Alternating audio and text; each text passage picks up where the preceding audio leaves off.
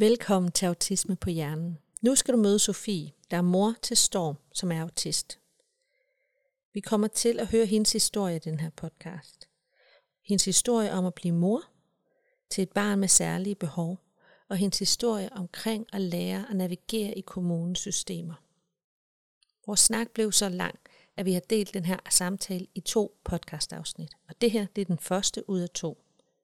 Så du er det helt rigtige sted, hvis du ikke har hørt noget om Sofie før.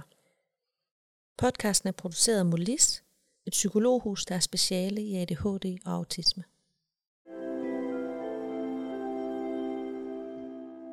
Velkommen til Autisme på Hjernen. En podcast om neurodiversitet, hvor vi vil give dig nogle personlige fortællinger, du kan spejle dig i. Giv dig værktøjer til at navigere i en verden med neurodivergens. Så vi alle sammen bliver klogere, og verden bliver et mere rummeligt og rare sted at være. Vi er Ea Karø, psykolog og specialiseret i autisme. Hej. Hej.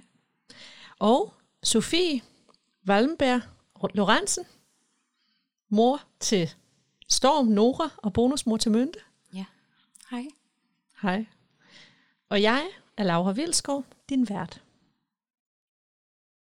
Velkommen til. Tak. Tak. Hvordan går det? Skal jeg lægge ud? Ja. det, går, øh, det går udmærket, tak. Ja. Ja. Jeg er spændt på i dag, og har glædet mig til at, at skulle være med, og få lov til at være med. Ja.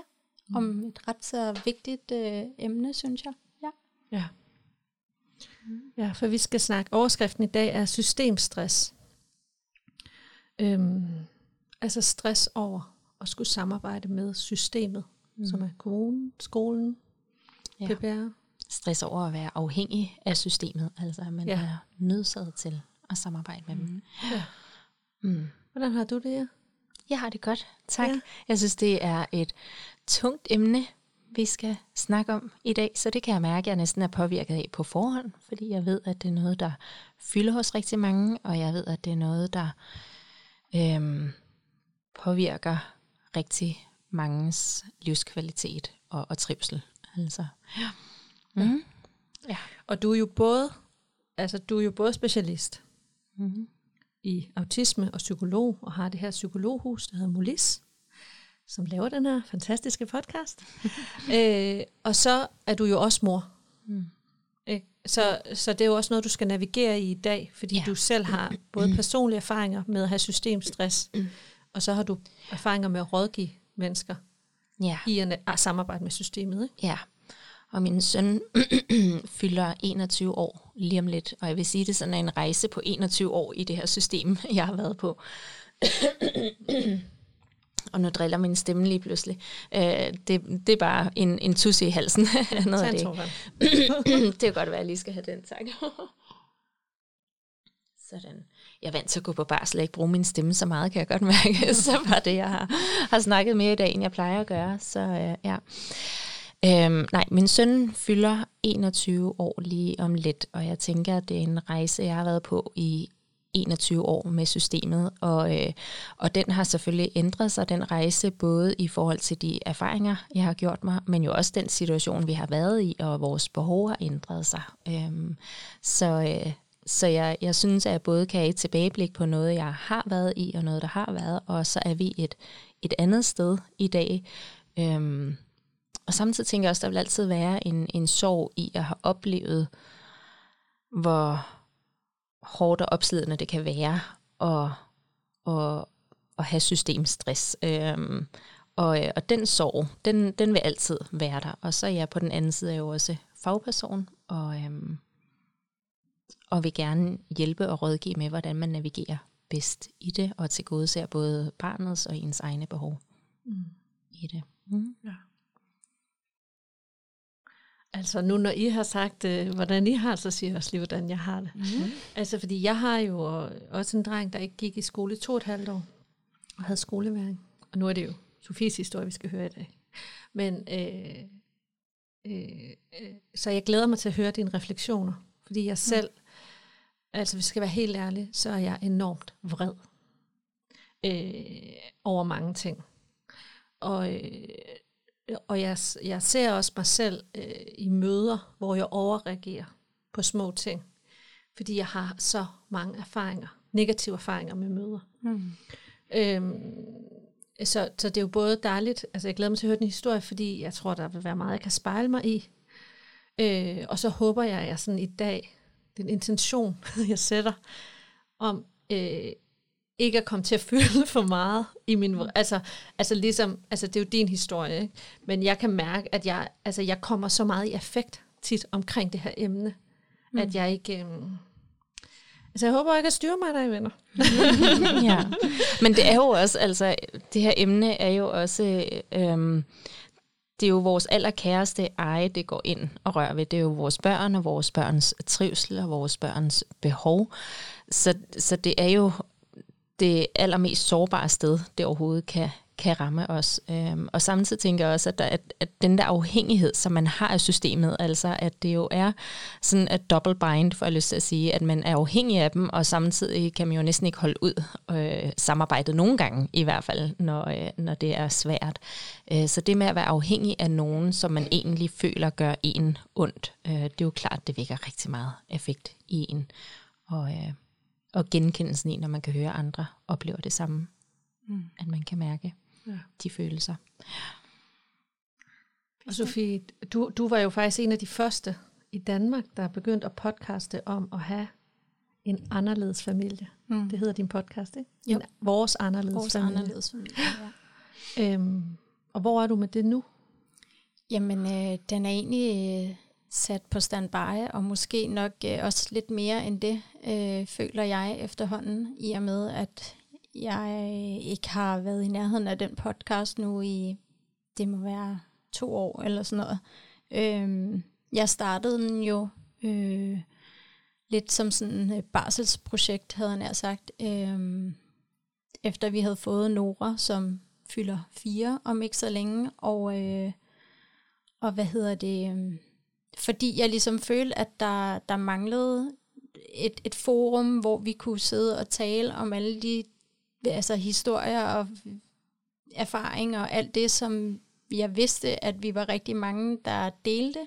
Øh, vi delte virkeligheder, men det var lidt som om, at der var ikke et, et rum for at kunne tale om, om øh, de der anderledes livsvilkår, som mange af os jo øh, har til fælles. Øh, og øh, ja, jeg fik det også øh, snakket med en helt masse spændende øh, personer og familier, men øh, skæbnen ville jo bare, at øh, vores livsvilkår skulle komme til at fylde i en sådan grad, at jeg måtte øh, endnu en gang, havde jeg nær sagt, øh, tilsidesætte også det projekt øh, til fordel for at, at gå hjemme på fuld tid.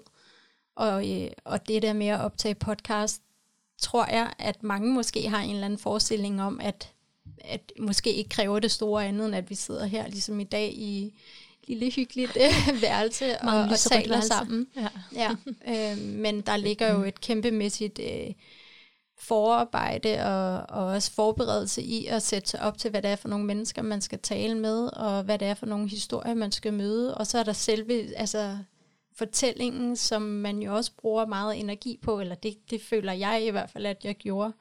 Øh, og så er der hele den der øh, redigeringsdel også. Øh, og det var bare ikke forenligt med at, at gå hjemme og, og være øh, på vores søn øh, 24-7. Mm. Fordi I har Storm, der er fem, Nora, der er tre, ja. snart fire. Ja. Og hvad er det, der er med Storm? Øh, jamen, Fordi det er jo øh, ikke bare at gå hjem. Nej. Det, det lyder jo helt ja. lyserødt som det ja. her værelse.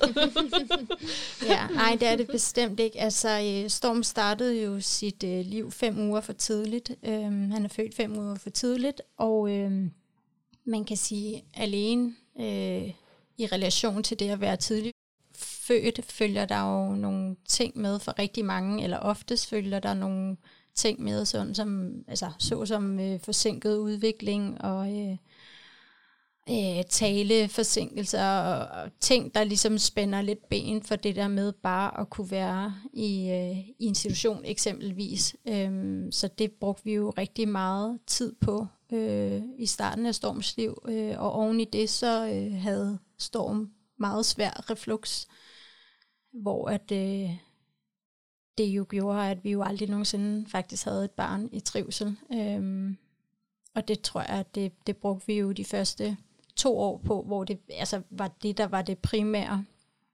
Øh, og så skiftede tingene egentlig sådan lidt karakter. Det var nok i virkeligheden, da stormen var halvandet år, at det udviklede sig til ikke kun at handle om sådan det der somatiske og den forsinkede udvikling og alt det, vi egentlig brugte rigtig meget tid og rigtig mange penge dengang på. Altså og, somatiske, det er sådan fysiske ja, ting. Ja. ja. Med øhm, kroppen. Ja, præcis. Øh, og hvad hedder det? Det brugte vi jo rigtig meget tid på og, og penge på i sin tid at få øh, eller søge hjælp og, øh, og råd til og øh, jeg får lyst til at sige at fikse øh, eller få hjælp til i hvert fald. Og så skiftede det egentlig lidt karakter til også at øh, være meget sådan adfærdsmæssige udfordringer, øh, som spændt ben for ja, navnligt Storms hverdag, men jo hele familiens hverdag også. Øhm, og øh, Storm blev i en periode også, vi blev dagsindlagt på, altså, øh, hvad hedder det, børne- og ungdomspsykiatrisk center ude i Glostrup, øh, for lidt at have sådan en observationsperiode, hvor at de observerede de her adfærdsmæssige ting, der var. Okay, hvad, hvad er det for noget? Hvad, hvad, hvad, hvad, hvad, skete der? Nå, altså hvordan det tog sig ud, tænker ja, du? Ja. Øhm, Storm var blandt andet selvskadende i en periode, øhm, og han, altså han var bare, han var bare aldrig rigtig i ro. Øh, altså vi havde jo været vant til, at det her med refluxen fyldte rigtig meget, og han skreg øh, hele tiden. Øh, det er i hvert fald sådan, det huskes, øh, eller står i, i vores erindring lige nu.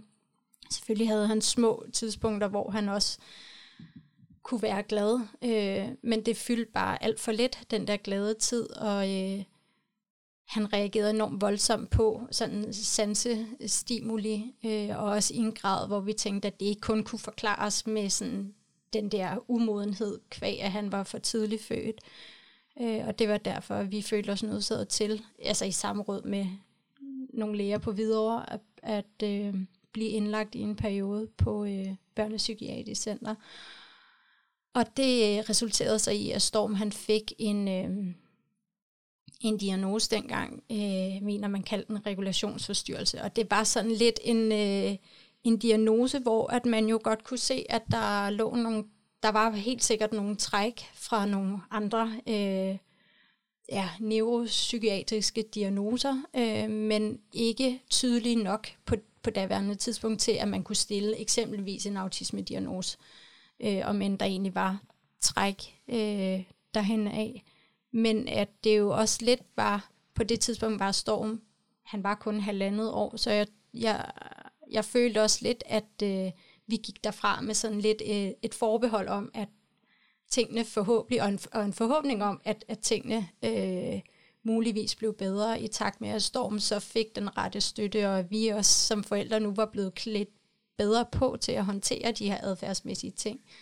Øhm, så det var også med sådan lidt, lidt en vis form for ydmyghed i forhold til både hans alder og det her med, at nu skulle vi have implementeret de rette støtteforanstaltninger i kommunen, og, og det sker jo helt automatisk efter sådan en øh, udredning der, altså i gang sættes der jo netværksmøder, og man sidder sammen med den øh, ansvarlige psykolog ude for øh, børnepsykiatrien, som så ligesom overdrager til kommunen, hvad er det for et barn, hvad har vi fundet ud af, og så er det jo faktisk kommunen, altså så giver man jo slip på psykiatrien, øh, og så er det jo kommunen, der overtager og øh, er forpligtet til at, at finde de rette foranstaltninger hjælpeforanstaltninger og støtte og hvad der nu måtte skulle til.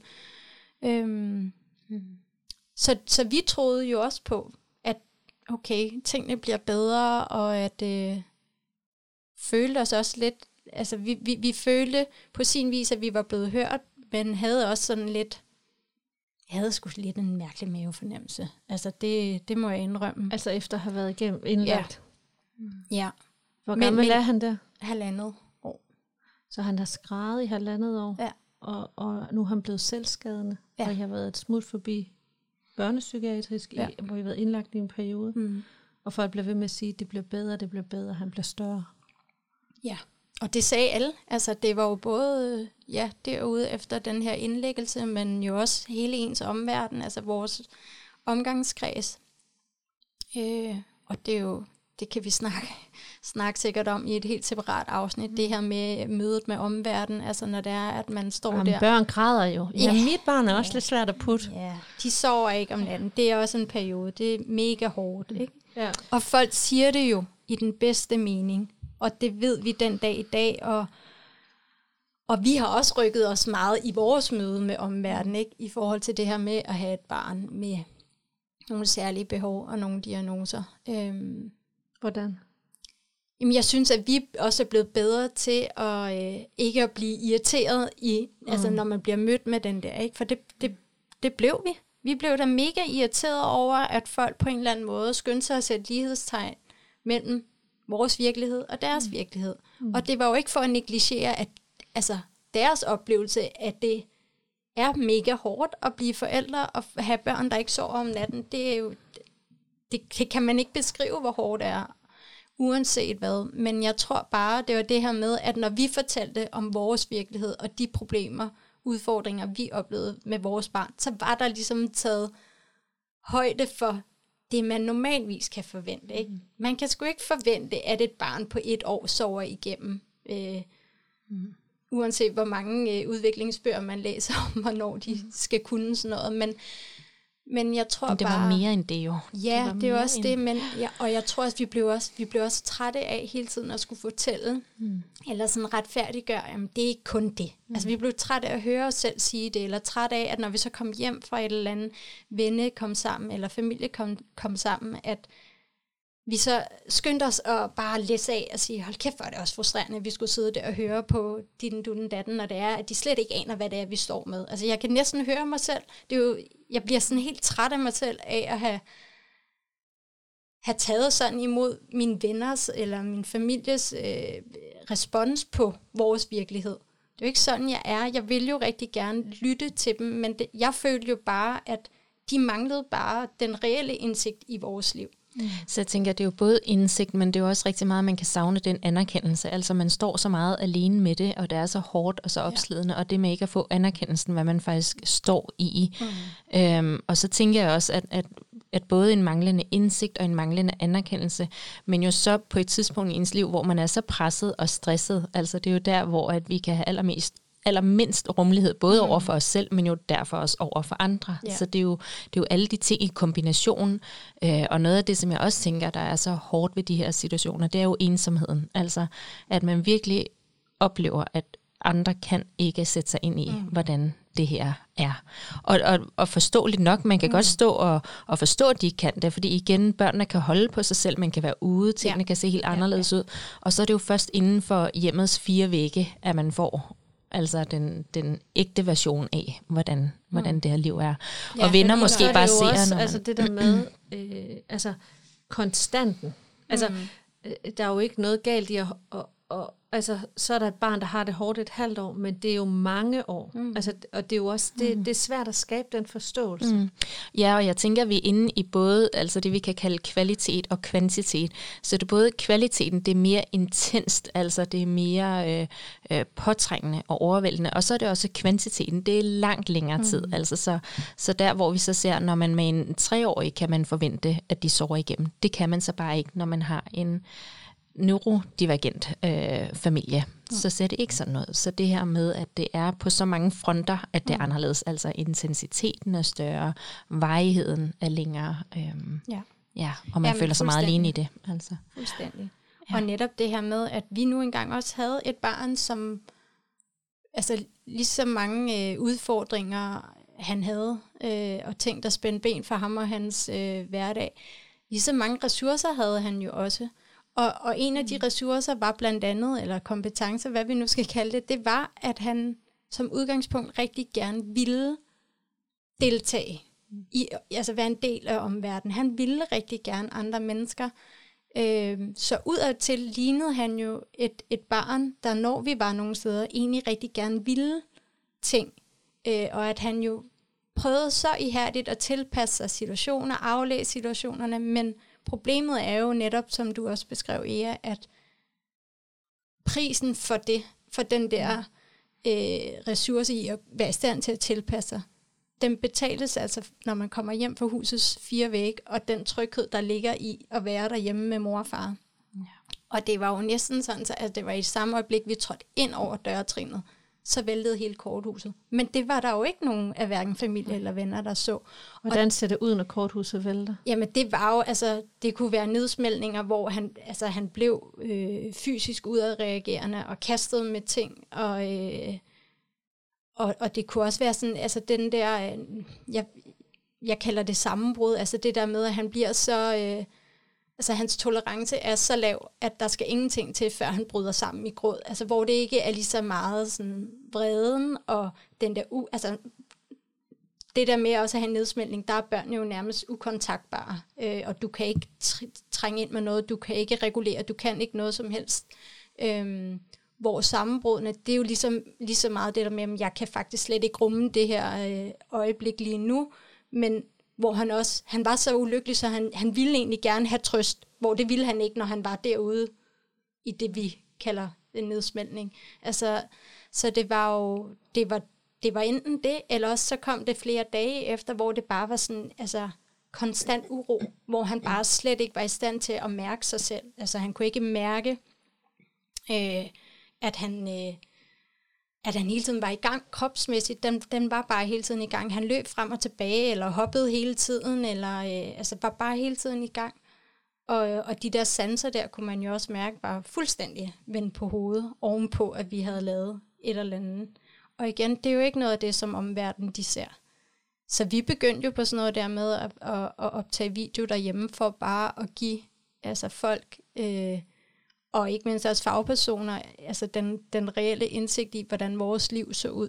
Øh, fordi det så de ikke, når de kom på hjemmebesøg, øh, eller hvad man nu kan møde i løbet af sådan både et udredningsforløb, men jo også når man så kommer hjem, så at sige, til kommunen, og øh, alle de her støtte, øh, støtteordninger bliver sat i gang omkring et barn, der så er blevet nydiagnostiseret eksempelvis.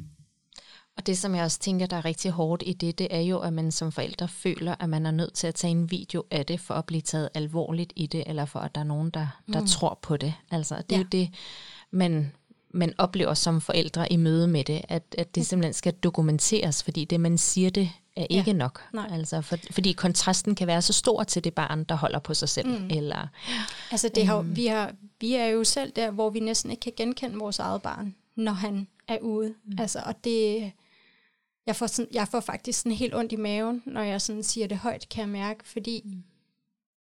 det, det er bare svært at skulle, skulle nu siger jeg, tale sådan om sit barn, altså at han næsten har sådan to sider, øhm, men det har han. Og, øh, og derfor kan jeg godt forstå, at omverdenen en gang imellem kan tænke, det var da alligevel utroligt, at det her barn har brug for så mange altså støtteordninger i hverdagen, og at de kæmper så meget, eller at de bliver ved med at kæmpe for de ting, for han ligner jo, altså han ligner jo, at han har det godt og trives. Men som Kasper og jeg også bare altid har, har talt om derhjemme, det gør han også. Altså han trives jo, fordi vi har kæmpet så meget, som vi har gennem tiden. Og vi bliver også ved med at sige til os selv, og også det er også det, vi bliver mødt af, at dem, de fagpersoner, som efterhånden nu har været med på holdet i, i flere år, at han ville også have været et helt andet sted, hvis ikke det var, fordi vi havde kæmpet de her kampe her. Men det har bare også haft en enorm høj pris, og det, det er jo også lidt det, i dag skal handle om, ikke? at det har sgu ikke været uden pris at kæmpe for alle de her ting her. Ja. Mm. Ja. Så det er jo, altså det der med, det er jo enormt tosidigt, ikke? at man jo som forældre vil gøre alt, hvad der står i ens magt for at skabe den, de bedst mulige forudsætninger for ens barns liv og fremtid øh, og, og hverdag, altså skabe den her hverdag, som, som man mener er realistisk, og, og, og man tror på, at de kan lykkes i, samtidig med, at, at den kamp og det, alt det, man så kæmper for, for at sikre alt det her, det fandme har en høj pris. Mm. Ja, ja. Og det er jo der, at der også er et kæmpe stort problem, at man jo lige netop som forældre egentlig burde eller skulle bruge al sin energi på barnet og barnets trivsel og ens families trivsel, og man ender med også at skulle bruge rigtig meget energi i systemet. Det er mm. i hvert fald det, jeg hører igen og igen fra de familier, som, som vi snakker med, at, øh, at det er næsten lige før, man faktisk bruger mere energi på systemet. Og når jeg taler om systemet, så lyder det sådan, hvad, hvad mm. mener jeg sådan helt nøjagtigt, men, men det er jo ikke en enkelt person, altså der er jo sindssygt mange, mange, mange søde mennesker derude, ja. som rigtig gerne vil det bedste.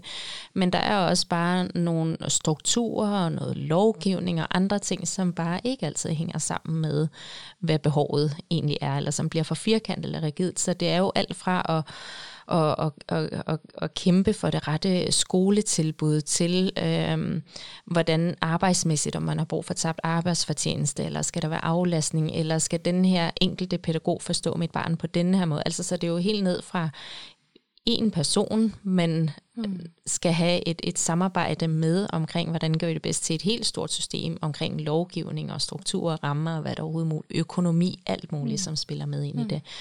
Øhm, og det her med, at man bliver en meget, meget offentlig familie, altså så man mm. er i kontakt med rigtig mange instanser, og oplevelsen af, at der ikke er nogen af de instanser, der snakker sammen med hinanden, sådan så at man selv skal være tovholderen på, når ja, men PPR skal vide det her, socialforvaltning det der, skolen skal vide det her, altså øh, aflastningstilbud det her, og så videre. Og det er jo fysioterapeut, det er jo alt, hvad man, hvad man er inde over. Og nu, nu foregriber jeg måske nogle ting, det var, ja, jeg synes bare lige, det er talt ind i det her med, hvor, hvor omkostningstungt det er. Altså det har en høj pris. Øhm, ja, og men, det måske, er, men det er mm. måske meget godt oplæg til, okay, så kommer jeg hjem fra psykiatrien, mm. og så og jeg kender jo ikke din historie, men jeg tænker bare, at det kunne nok være meget interessant at høre om overlevering fra syg til kommunen mm-hmm. og til jer, altså til hjælp. Hvordan var den rejse? For det er vel, det er jo den første. Ja, helt sikkert. Eller og, og nu har måske vi... den femte, jeg ved ja, ikke.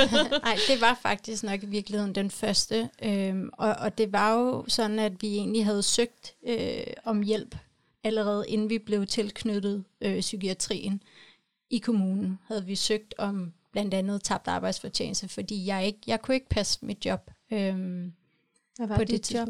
Jeg arbejdede som rekrutteringskonsulent for Rigspolitiet, så jeg ansatte i virkeligheden politibetjente, og var enormt glad for mit job. Øhm, men ret hurtigt måtte vi bare erkende, at det ikke var realistisk at, øh, at have et, øh, et altså noget som helst job med den øh, hverdag, som, øh, som vi havde fået kvæg at vi havde fået storm. Øhm, og vi prøvede det af, men kunne også bare se, at det ikke fungerede.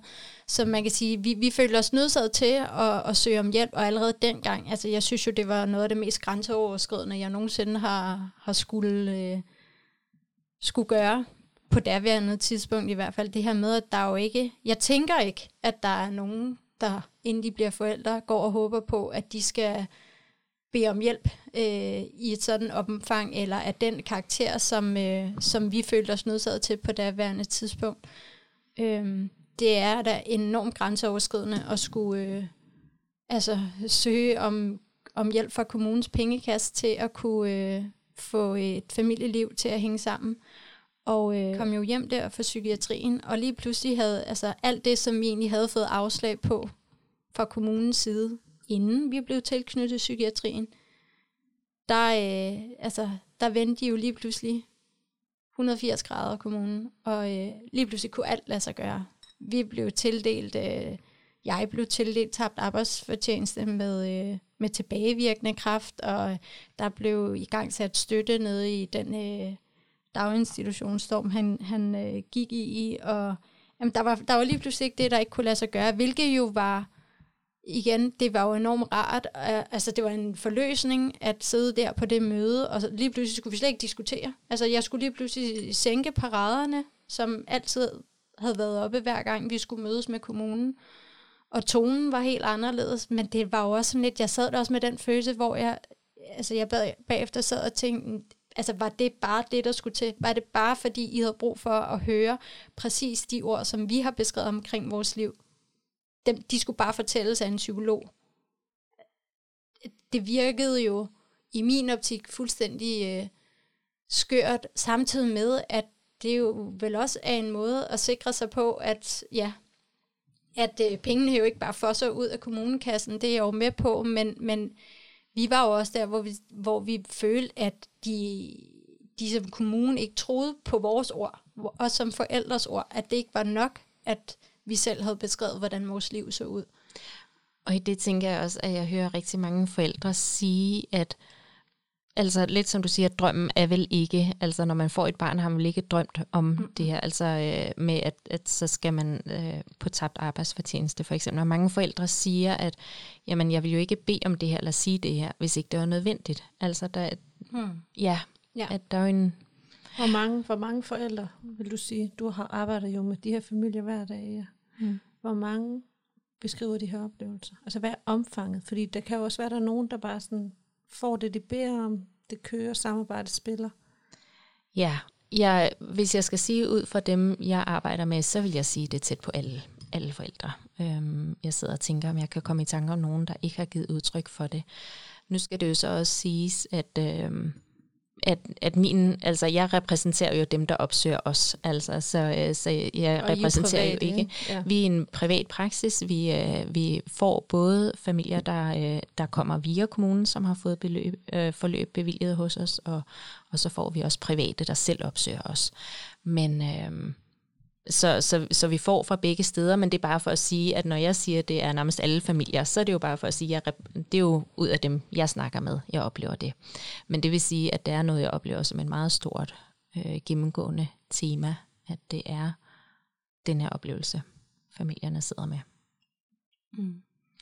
Ja, ja, altså det her med, at det er ikke mere end halvanden måned siden, at vi sad på et, øh, et møde med systemet med alle, altså lige fra børnehave til PPR til øh, kommunal sagsbehandler, hvor at, øh, altså Kasper, min mand, for første gang, tror jeg nogensinde, virkelig bankede i bordet, fordi han bare havde fået nok. Altså, øh, det skulle tage alligevel, øh, ja, fire år, ikke? før at, øh, at Kasper var fyldt op. Øh, at det her med den der mistænkeliggørelse på en eller anden måde, som man rigtig ofte føler, at det er. Altså uanset hvor meget sagsbehandler sidder og siger, at jeg tror på, hvad I siger.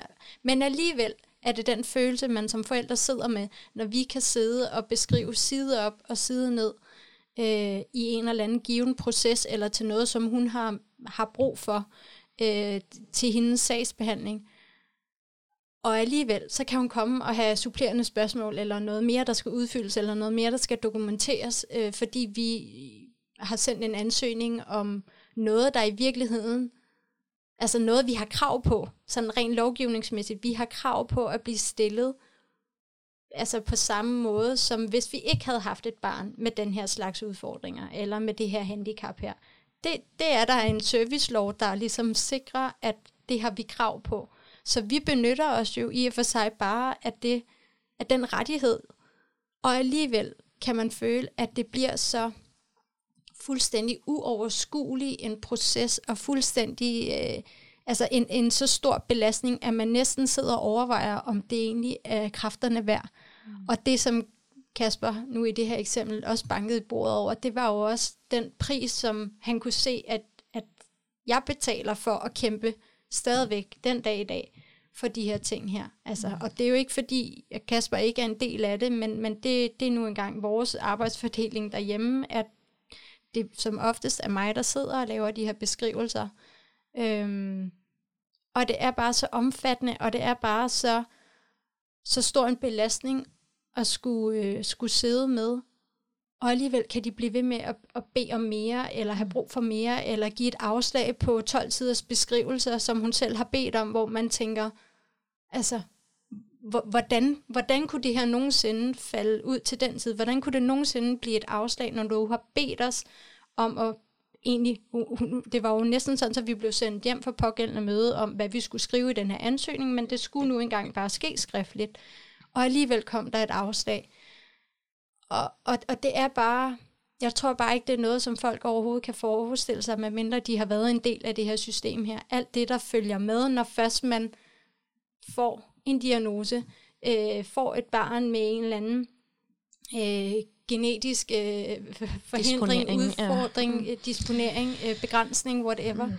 at så lige pludselig, så bliver du jo, øh, taget til gissel i det her system her, hvis du vel og mærke vil gøre brug af dine rettigheder. Du kan selvfølgelig også vælge at sige, ved du hvad, we got it ourselves, men, men jeg forestiller mig også bare, at man når til et punkt, hvor at man er nødsaget til at, at bruge, gøre brug af nogle af de her rettigheder. Ja, Ja, og ja.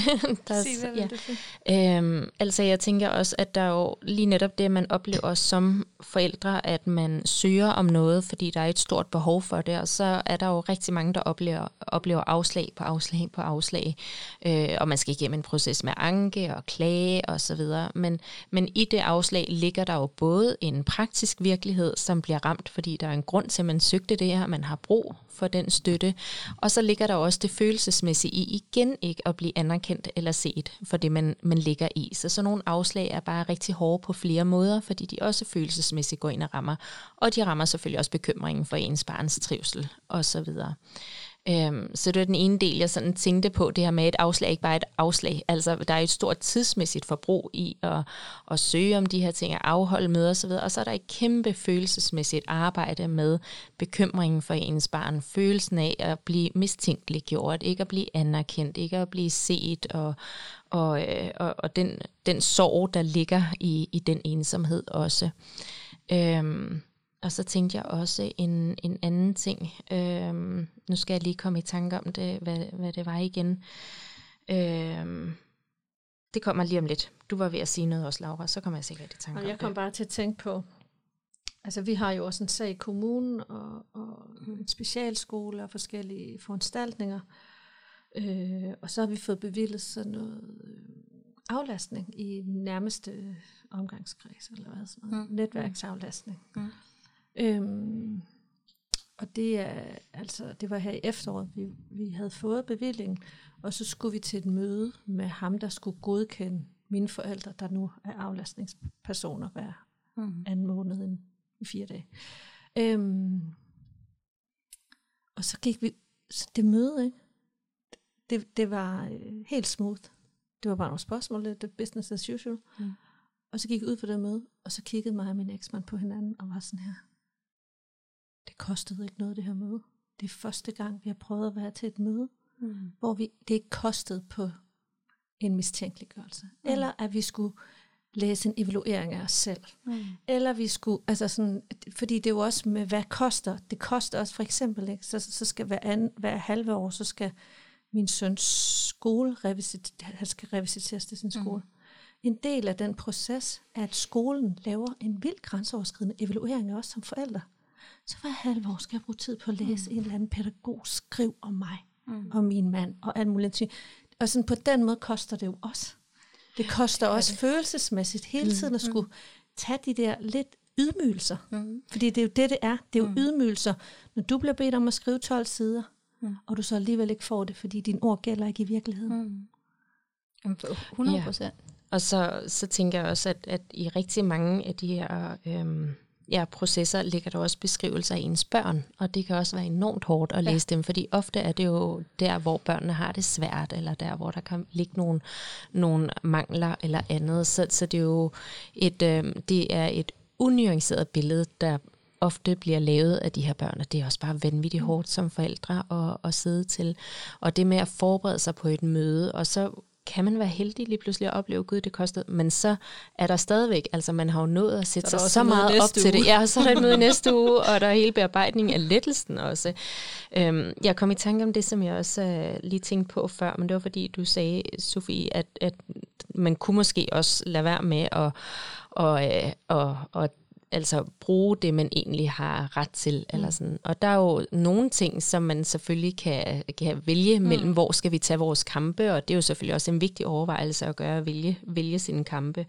Men der er jo også bare rigtig meget, hvor man er afhængig af systemet. Altså vi har mm. noget, der hedder undervisningspligt. Ikke? Altså mm. vi har nogle børn, der skal ja, være tilknyttet noget undervisning på en eller anden måde. Vi har nogle andre ting, så det her med, at, at vi er afhængige af et system, som vi ikke kan frigøre os fra, uanset hvad, øh, hvor meget mm. vi så end gerne vil klare selv. Altså, så er vi mm. afhængige af det. Og så er der jo altså lige netop det med ikke at, at, at kunne, øh, kunne passe et arbejde, for eksempel. Det har jo en kæmpe økonomisk øh, betydning for, for langt de fleste, hvor der også vil være behov for støtte mm. i den situation. Så, øh, så det er den dobbeltbind, jeg tænker, vi, man er afhængig af det, mm. altså, og samtidig så føler man, de modarbejder en. Det er... Ja. Og så et andet element, som jeg måske også tænker er værd lige, og øh, sådan et ret væsentligt element af ligningen i, i det, vi lige har talt om, synes jeg jo også, er sådan, altså, hvilken effekt, øh, konsekvens det har, sådan rent fysisk, at skulle være en del af det her game her. Altså at skulle være afhængig. Jeg kan i hvert fald skrive under på, og det ved jeg jo også, at der har mange af mine øh, medforældre, der også kan genkende det her med, at, øh, at det at modtage eksempelvis elektronisk post i sin e-boks, hvor der står kommunens navn, kan i sig selv udløse så fysisk ubehag, at man næsten ikke kan være i sin egen krop. Altså, vi taler hjertebanken, kvalme, hovedpine, uanset at vi, altså det kunne lige så godt være, at det var øh, et brev om affaldsordningen mm. i, i, mm. i pågældende kommune, ja. men det kunne også være øh, en, en øh, afgørelse, en afgørelse som man har, ventet det før på. hver eneste møde. Ja. Mm. Jeg ja, og det, det er både til møder, ja. og det er til hver gang, at jeg får sådan en påmindelse på sms om, at der nu er der ny øh, post i din e-boks, øh, og jeg kan jo så også se, hvem afsenderen er, og jeg bliver jo jeg bliver simpelthen fysisk dårlig hver gang. Og sidste gang var det bare en tandlægeindkaldelse til, til Nora eksempelvis. Mm, ikke? Mm. Men jeg når stadigvæk igennem de der fysiske reaktioner. symptomer ja. og reaktioner, hvor det er, det er så du er traumatiseret. Og, og fuldstændig. Det er jo ja. traumer altså, ja. i min krop. Mm. Øh, og, og jeg tror bare igen, det kan mennesker, som ikke har været en del af det her, af gode grunde overhovedet ikke sætte sig ind i. Men hvor man tænker, tænk lige, hvor mange gange i løbet af de sidste fem år, at jeg har udsat min krop for de her traumer. Altså, det ligger mm. jo bare under Og for mange er det jo også bare, at man ser et opkald fra børnehaven eller fra skolen. Mm. Altså bare det, at man på sin telefon ser, at nogle ja, af dem gerne vil have fat i en. de der trigger jo ja. i virkeligheden. Ja, ikke? så der er jo faktisk virkelig mange triggers, og det er ja. jo rigtig mange gange, at man ja. udsætter sin krop. Og der er jo også undersøgelser, ja. der viser, at, at mødre til børn, altså har øh, med, til børn med særlige behov, øh, har PTSD. Øh, mm. Mange flere har det, end gennemsnittet af mødre har. Øhm, og så er der mange, der kommer til at mistolke det som, at det er det at have børnene, der er hårdt. Og der hører vi bare igen og igen, at det er lige netop det at være i systemet, der er hårdt. Mm. Altså det er der, traumerne egentlig ja. bliver skabt i et, i et system, hvor man føler, man skal kæmpe, ja. hvor man ikke føler sig hørt og ja. føler sig mistænkelig Ja, og det var gjort, faktisk lige præcis det, som, som nu nævnte jeg det her med Kasper banke i bordet. Jeg tror faktisk, det var egentlig det, han havde brug for at få sagt højt på det mm. der møde. Det var netop, at det, det er faktisk ikke engang længere, nu siger jeg længere, det er ikke længere at stormen, der fylder mest i vores liv. Altså det er ikke de her vilkår, der nu fylder øh, mest omkring storm. Det er, det, det er de vilkår, der følger med det at være dybt afhængig af systemet der fylder mest, og som dræner os allermest. Det er det, der er den største belastning for os. For jo, det er enormt hårdt, også i hverdagen og alle de her ting. Men det, det har vi ligesom lært at, at cope med. Vi lærer jo også nogle strategier øh, hen ad vejen osv. Men, men, men den anden del, det her systemstress, det lærer jeg sjovt nok aldrig rigtig nogle strategier til at håndtere. Altså så kan jeg lave nogle, øh, nogle sådan regler for mig selv om, at jeg har lært på den hårde måde i hvert fald, at øh, lad være med at gå ind og, og tjekke e-boks øh, fredag eftermiddag en weekenden. Ikke? Fordi man før har fået lagt en hel weekend og efterfølgende fridage i ugen efter, fordi man så fik et opkald eller fik en, øh, en besked i e-boks, som, som jo bare havde så stor en betydning for os og vores familie. Ja, og det er jo, det er jo også sådan lidt af et dilemma at stå i, fordi at at øh, når du siger, at man ikke, ikke vender sig til det, så tænker jeg også, men det skal man jo heller ikke vende sig til. Altså, der er jo noget, som, som ikke er rigtigt i det. Mm. Øh, og jeg tænker også, at vi er opvokset med en, en fortælling om velfærdssamfundet. Altså, og vi har jo tænkt, at der vil være et velfærdssamfund. Altså, jeg har jo øh, venner, der siger sådan, har du ikke et nummer, du kan, der må der være ja, et nummer, du det kan ringe til. Ja, og det var lige det, jeg ville sige, oh at der bliver God. det igen. Var du bare heldig, du tror det. det er præcis. ja. Og det er jo lige det, jeg også vil sige, at, at, at så er det igen møde med andre. Ikke alene kan de måske ikke se ens børn øh, med, med de behov, de har, og de vilkår, det giver, men, men det der med, at de jo møder en med, når du får den hjælp, du selvfølgelig har brug for, for det er jo det system, vi har, der er til for at hjælpe dem, der mm. har brug for det. Ikke? Eller det kan jo, altså at de faktisk også har svært ved at forstå, at kampen mm. med systemet er på den måde, som det er. Øh, så, så det er sådan på mange måder, den her ensomhed jo bliver skabt mm. altså i, i de familier. Der er, der er en forsker, der hedder en Ph.D., der hedder Emil Falster, som øh, har lavet øh, en Ph.D. om øh, familier med handicappede børns forhold til kommunen. Og han, øh, han siger, at det er præcis de samme dynamikker, som udspiller sig i voldelige parforhold.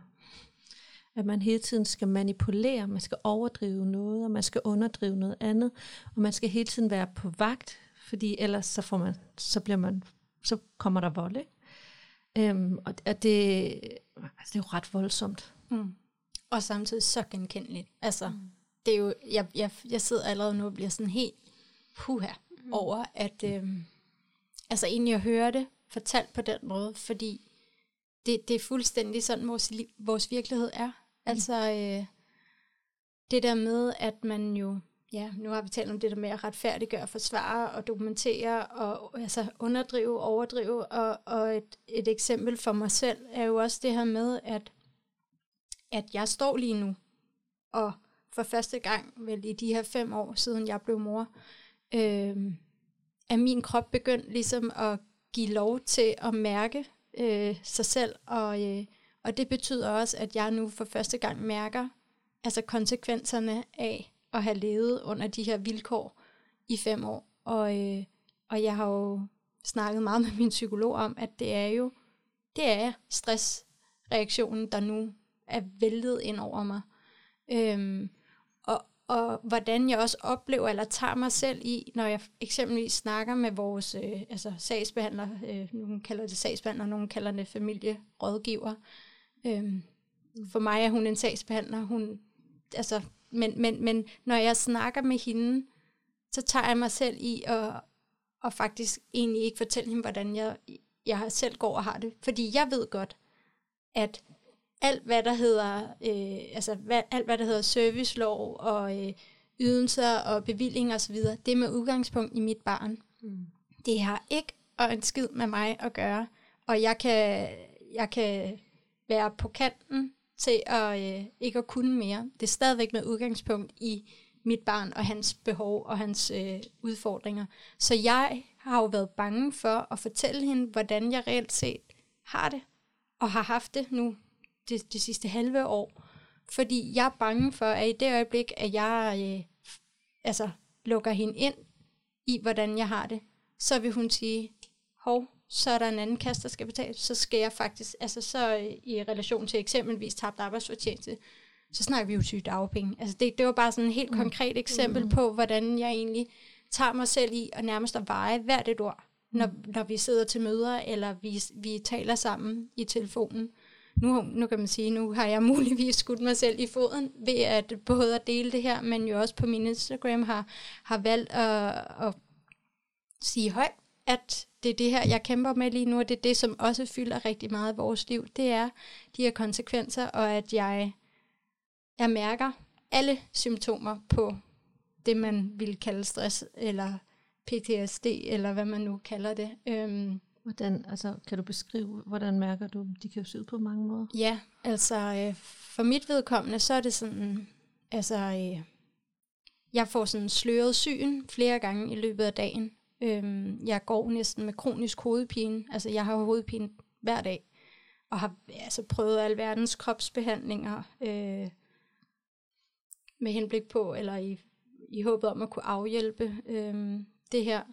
Jeg øh, har kvalme flere gange om ugen, øh, og jeg er bare kronisk træt. Altså, jeg kunne lægge mig ned og sove nærmest hele tiden, og jeg sover også hver eneste dag, når jeg kan komme til det, når det er muligt. Om det så er i løbet af den time, jeg har om formiddagen for mig selv, efter jeg har afleveret, og inden jeg skal hente igen, eller om det er, mens at jeg ligger ved siden af, af storm på sofaen om eftermiddagen.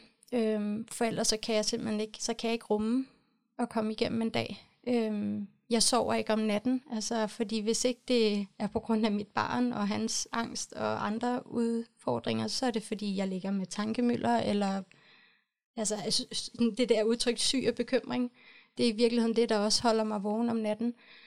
Og, og alt det her, det er jo bare, det avler jo bare altså et virkelig flosset nervesystem oven i det at have været i konstant beredskab i, i fem år. Altså det sætter sine spor på et nervesystem. Mm. Og uanset hvor meget jeg prøver at vinterbade eller dyrke yoga, mm.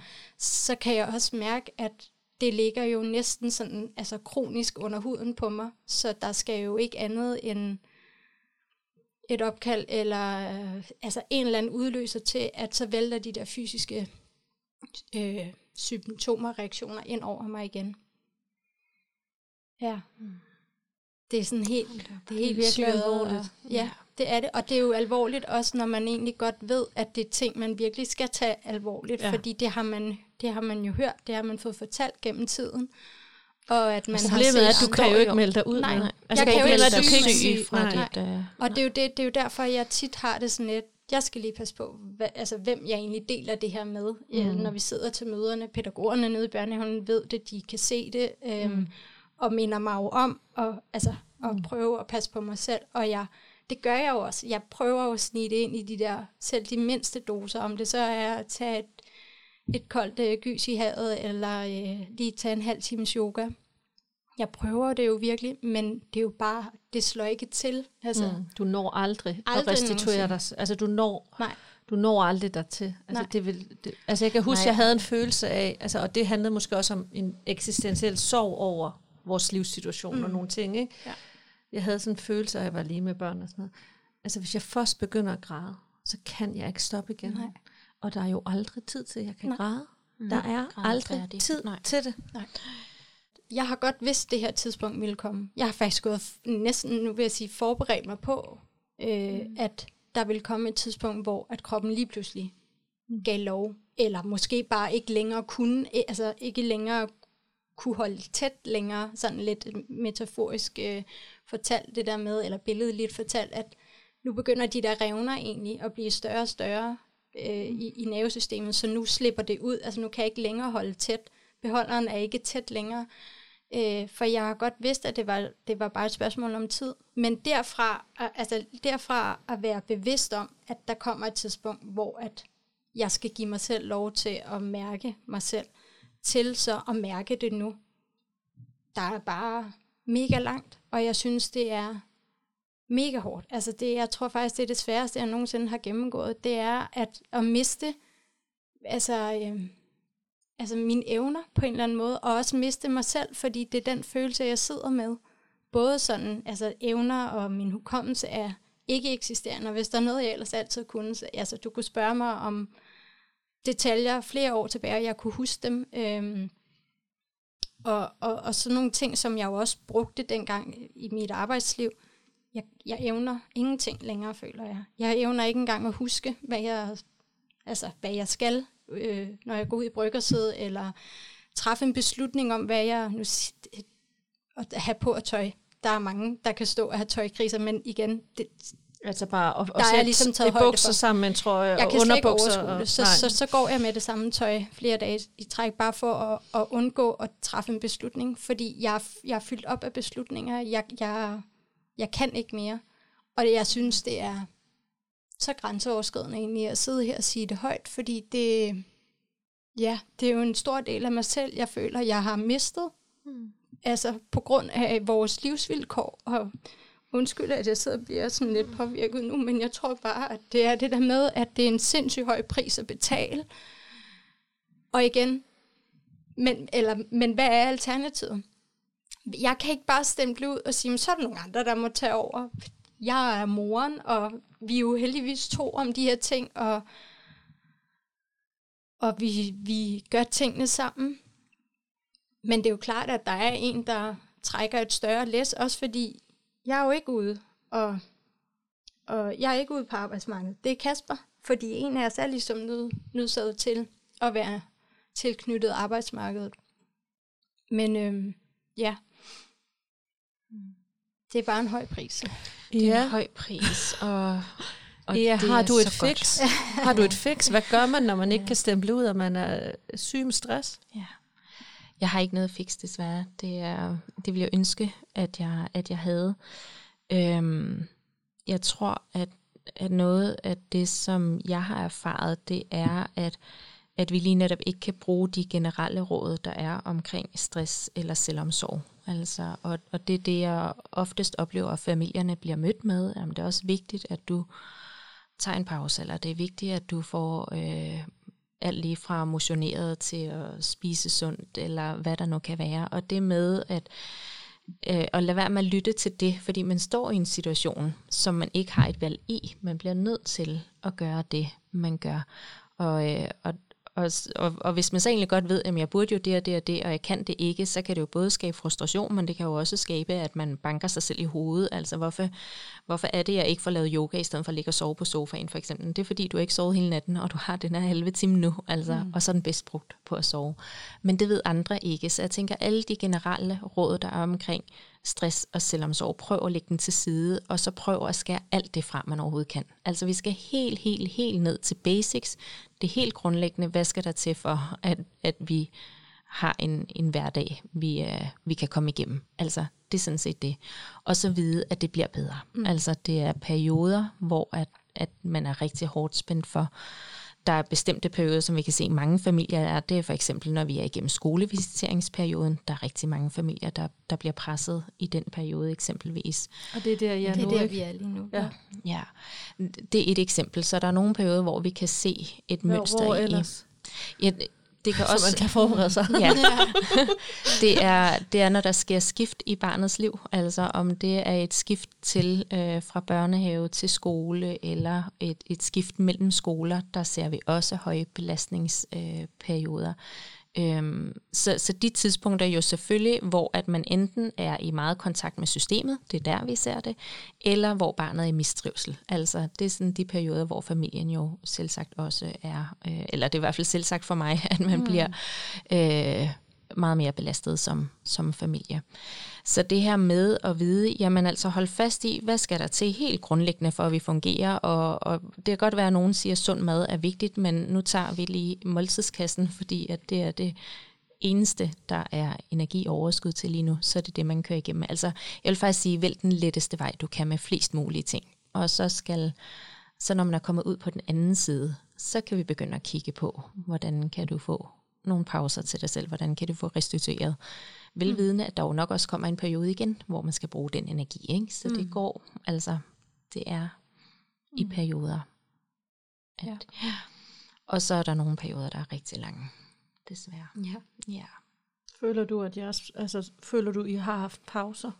Altså, der har været perioder, der var mere rolige end andre, fordi vi har jo slet ikke hørt din historie op Nej. til, hvor jeg er nu. Jamen, øh, jo, altså det har der. Øh, men igen bare, at pauserne er bare så korte, at man næst, altså man når ikke at dvæle ved dem. Du når, øh, du når måske at registrere det sådan retrospektivt, nu hvor vi sidder og taler om, at jo, der har der været øh, tidspunkter, hvor der ligesom var ro på, eller hvor vi var inde i en okay periode. Men, men igen, der, i hvert fald med de udfordringer, som, som vores barn har, er det jo også de mindste ting, der kan, der kan udløse øh, voldsomme reaktioner. Og, og igen også, vi har fået, nu har vi eksempelvis fået sådan en familiebehandler ind over øh, vores familie, øh, hvilket faktisk er noget af det bedste, vi nogensinde, tror jeg, har fået. Øh, altså i forhold til, det er jo også noget, der er blevet bevillet øh, heldigvis, og som vi har lykkedes med at få bevillet. Øh, og, og noget af det, der egentlig nok har gjort den allerstørste forskel for vores familie, fordi hun både ser os og hører os, og hun ser mig, og Kæle også være med til at foregribe nogle ting. Altså nu det her med, som, som lige nu står vi i kaoset, og, øh, og vi taler jo også om, at der kommer jo et tidspunkt, hvor der kommer en afklaring på alt det her med skole her, øh, og der kommer også et tidspunkt, hvor der falder lidt mere ro på. Men, men som vi også taler om, så er det også der, hvor at der er allerstørst fare for, at man så måske reagerer endnu vold, altså kroppen reagerer endnu voldsommere på det, man har været igennem. Øh, så det der med, at man et eller andet sted næsten hele tiden går, altså hvis ikke man er i beredskab, så venter man næsten på at komme det igen, i stedet for egentlig at det var det, jeg ville sige, i stedet for egentlig at dvæle ved, at lige nu er der egentlig ro på. Mm. Altså, giver, jeg ved ikke, om det Ja, giver mening. Jeg tænker på mig selv, Ja. at min søn øh, for, for lige under tre år flyttede han hjem til sin far. Ja. Og han er går på skole nu, og det, og øh, det første år, der tog jeg ikke noget arbejde. Nej. Jeg sad bare derhjemme og ventede på, at det gik galt. Ja. Så da der var gået et helt år, så måtte jeg lige kigge på mig selv og tænke, vil du sidde et år mere, ven? Ja. altså, sådan, Ja. ja. altså, altså, vi er et godt sted Ja. ja. på rigtig mange måder, ikke? Mm. Men det var et år. Jeg ventede i et år. Mm. Men, Og men jeg- ja. ja, nej, det, Nej, og lige netop, altså når jeg også siger, at, at det er perioder, det går op og ned, så tænker jeg også, at, øhm, at du brugte sådan ordet, ja, eller ordet, nu er det okay lige nu. Og det er egentlig det, jeg sådan tænker, det er jo ikke fordi, at man nødvendigvis tænker, at nu går det super godt, eller vi har det godt. Altså, altså målestokken er måske lidt fra, fra meget skidt til mindre skidt, eller sådan, Ja. altså, eller, skør, altså, ja, det er sådan lidt der, den ligger, ja. og, og mange af de perioder, hvor at der måske ikke er lige så meget pres på, de bliver lige netop brugt til egentlig mest alt at bearbejde lige kort det, eller være ja, i, øh, i alarmberedskab med, hvornår kommer det næste. Mm. Altså, så, øh, så, så pauserne er ikke bare pauser, og det er ikke pauser, hvor man tænker, nu, nu kører det, eller nu går det godt. Øhm, ja, for mange familier. Man har meget brug for, altså det kan jeg faktisk mærke nu, når vi snakker, man har meget brug for andre, der forstår det. mm. Altså man har virkelig meget brug for nogen. Ja, Altså, og, der- og det er der- nogle der oplevelser, for- som jeg tænker, der sidder i en, som man kunne genfortælle altså igen og igen. Jeg, jeg sad også bare og tænkte, da du fortalte din historie, Sofie, så tænkte jeg sådan, ja, en af mine sådan virkelig øh, ja, spidsbelastningsperioder, der tog jeg ikke gardinerne fra derhjemme, for eksempel. Fordi jeg tænkte, de skal jo alligevel for igen om aftenen. Hmm. Altså, hvorfor skulle jeg bruge energi på det, ikke? Øh, og, og, og de historier sidder jo, eller jeg har også historier med, med andre ting, og, og, og jeg tænker, at mm, måske andre, der ikke har oplevet det her, kan genkende det lidt i for eksempel at have født et barn. Der er også rigtig mange, der egentlig godt kunne øh, snakke om den fødsel igen og igen. Altså, og, øh, og flere år senere er det jo en, en oplevelse, der står meget klart for en, og som man kan have behov for at, at dele. Og det er det samme, tænker jeg her. ikke. Altså, vi er virkelig inde og røre ved noget meget øh, ja, sårbart, meget følelses... Øh, betonet i sætter os. i Altså, det sætter sig virkelig i nervesystemet, Ja, ja, og man ja. ja. har brug for, andre forstår det, og man har også brug for selv at snakke om det igen og igen. Ikke? Ja. Ja. Altså, fordi det er næsten ikke til at forstå egentlig Nej. Selv, hvad det er, man står i. Nej. Altså. det er det ikke. Ja. Nu har vi jo snakket en god time, mm. så jeg tænker, vi deler den her podcast op i to. Det bliver vi nødt til. Ja. Øh, og så skal vi jo høre om, vi skal høre om det her skolevalg, og mm. lige præcis den spidsbelastning, I står i nu. Ja. Øhm, så det kommer om en uge. Mm. Mm. Ah, nej, om to uger. En tur, ja. Øh, mm. ja.